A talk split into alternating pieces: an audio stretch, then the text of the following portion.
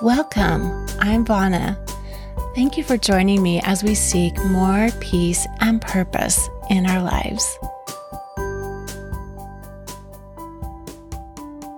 Once upon a time, as soon as I hear those words, I'm all ears and I settle in to hear the rest of what's sure to be an entertaining story. Today, we're going to bring your once upon a time story to life. Your story about time, what you've done with your time, and what you think about time. Today, we're picking up our conversation that we started last episode about our experience with time. If you haven't listened to episode 75 yet, you might want to start there. It's called Timepiece 101. We're going to focus on time for a few episodes because it has such a big influence on our experience here on earth. Last time, I suggested that you think about your relationship with time, and that's what we're going to talk about today. Our time beliefs run deep in both our culture and in our own personal mindset. Listen to some of the things that we hear people say so often. There's never enough time. Time is passing. Time is fleeting. Time flies. Time seems to go faster than it used to. There's not enough hours in the day. I'm out of time. That's a waste of time. I don't have enough time. It's too late. There's no time to lose. I'm in a time crunch and time is running out. I bet you can think of more that I missed. You can hear that scarcity mindset in all of this, can't you? We really believe that there isn't enough time. Many of our beliefs about time and how we use it are so negative, aren't they? This is where we need to start. We're going to dive in and uncover all your discouraging, limiting thoughts about you and time because it's your beliefs and your feelings that drive all the decisions you make and the actions you take. So we need to understand that to take charge of it. It's like when you slowly realize that your dining room seems a little dimmer and darker than usual. So you look up and realize, oh, a few of the chandelier bulbs have burned out. And then you have to take out the old burned out bulbs and replace them with new bright bulbs to light up your dining room. It's amazing how a small change like that makes the room so much more welcoming. Well, our old time beliefs are like burned out bulbs that we need to remove and replace with more enlightening and empowering thoughts. Then we can see more clearly what we want to do with our time and we can enjoy more energy to do it. With a little intentional effort, you can unravel any patterns of disordered thinking and behavior and create new patterns of life balanced on God's purpose for your time here on earth and the things that fill you with joy and fulfillment. So let's talk more about your relationship with time. In a book called Time Peace, the author Ellen Santilli Vaughn wrote, How we experience time will depend on our real, deeply held perspectives about God, life, death, and eternity. Remember that while years and days are set by God through the Earth's revolution, we are where the detailed measurement of time comes from. Humans designed clocks and calendars to set time, and our minds, our bodies, and our spirits have been conditioned to that measurement, for better or worse. So, what is your relationship with time? Let's have a DTR, as my kids used to call it a conversation with someone that you're dating to define the relationship. So let's determine your relationship with time. In any good DTR conversation, there's going to be some deep questions. So here we go. I'm going to offer you 11 questions to ask yourself, and I'll put these in the show notes so you can copy and paste them later. If you want to create a better relationship with time, then you need to know where you stand now. So I suggest that you journal about these 11 questions and see what you can learn about yourself.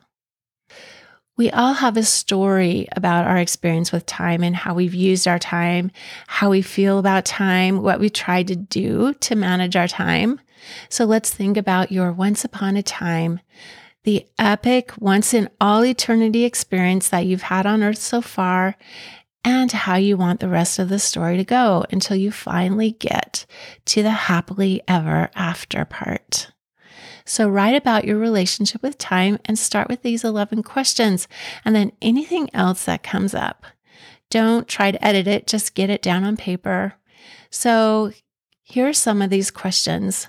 One, what do I think about time?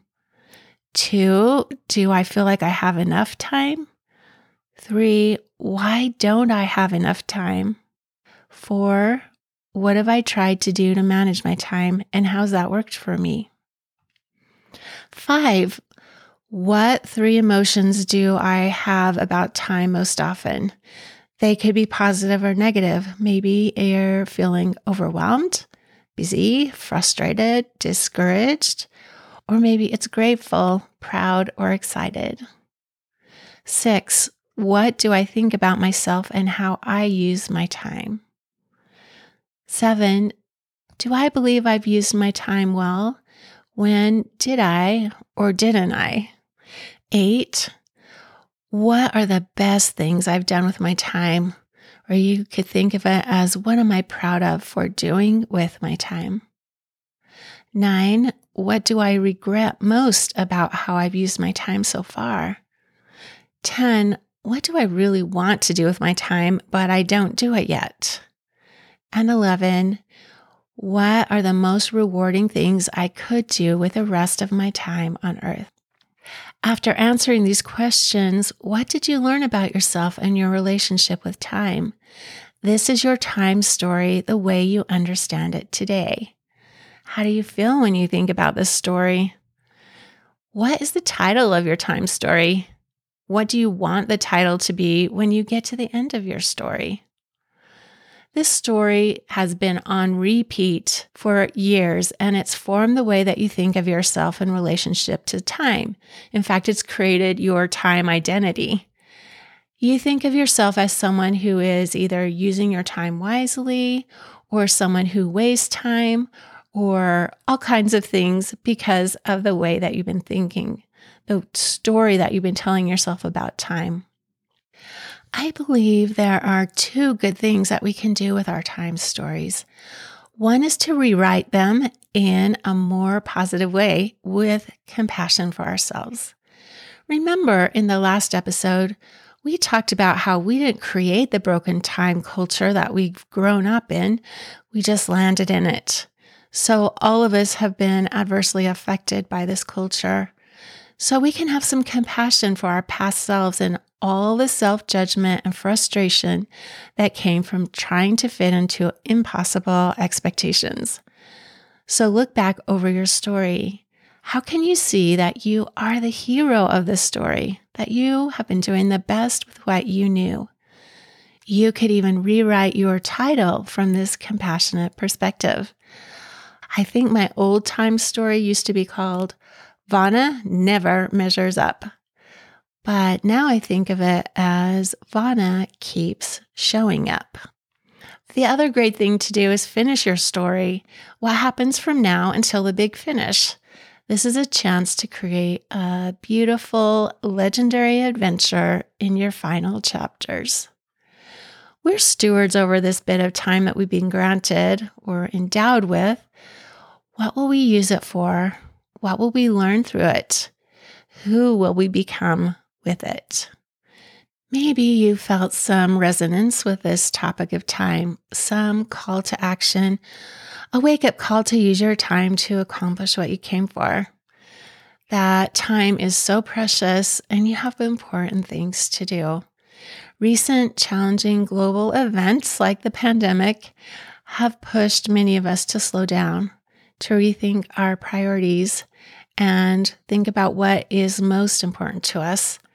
In our enforced slowdown, we've been less busy and more open to those deep questions like why am I here? Where am I going? Am I on the right path? Have I been too busy doing unimportant things? If you're feeling stuck and blocked from something you want to do, or if you're thinking it's too late now, I hear you. Wanting something deeply and not having access to it is soul crushing. How can you use the time you have to get what you truly want? I'd love to hear from you about your story and your relationship with time. What are you learning about yourself? You can email me at Vana at vanadavis.com. It's in the show notes. And since we're transforming our relationship with time one thought at a time, here's a thought to work on this week. And the thought is I'm in the middle of an amazing time story. For me, it helps to remember that my story isn't finished. It's okay that I haven't figured everything out about what to do with my time yet because I'm just in the middle of the tale the end is still unwritten, as the song goes. I'm in the middle of an amazing time story.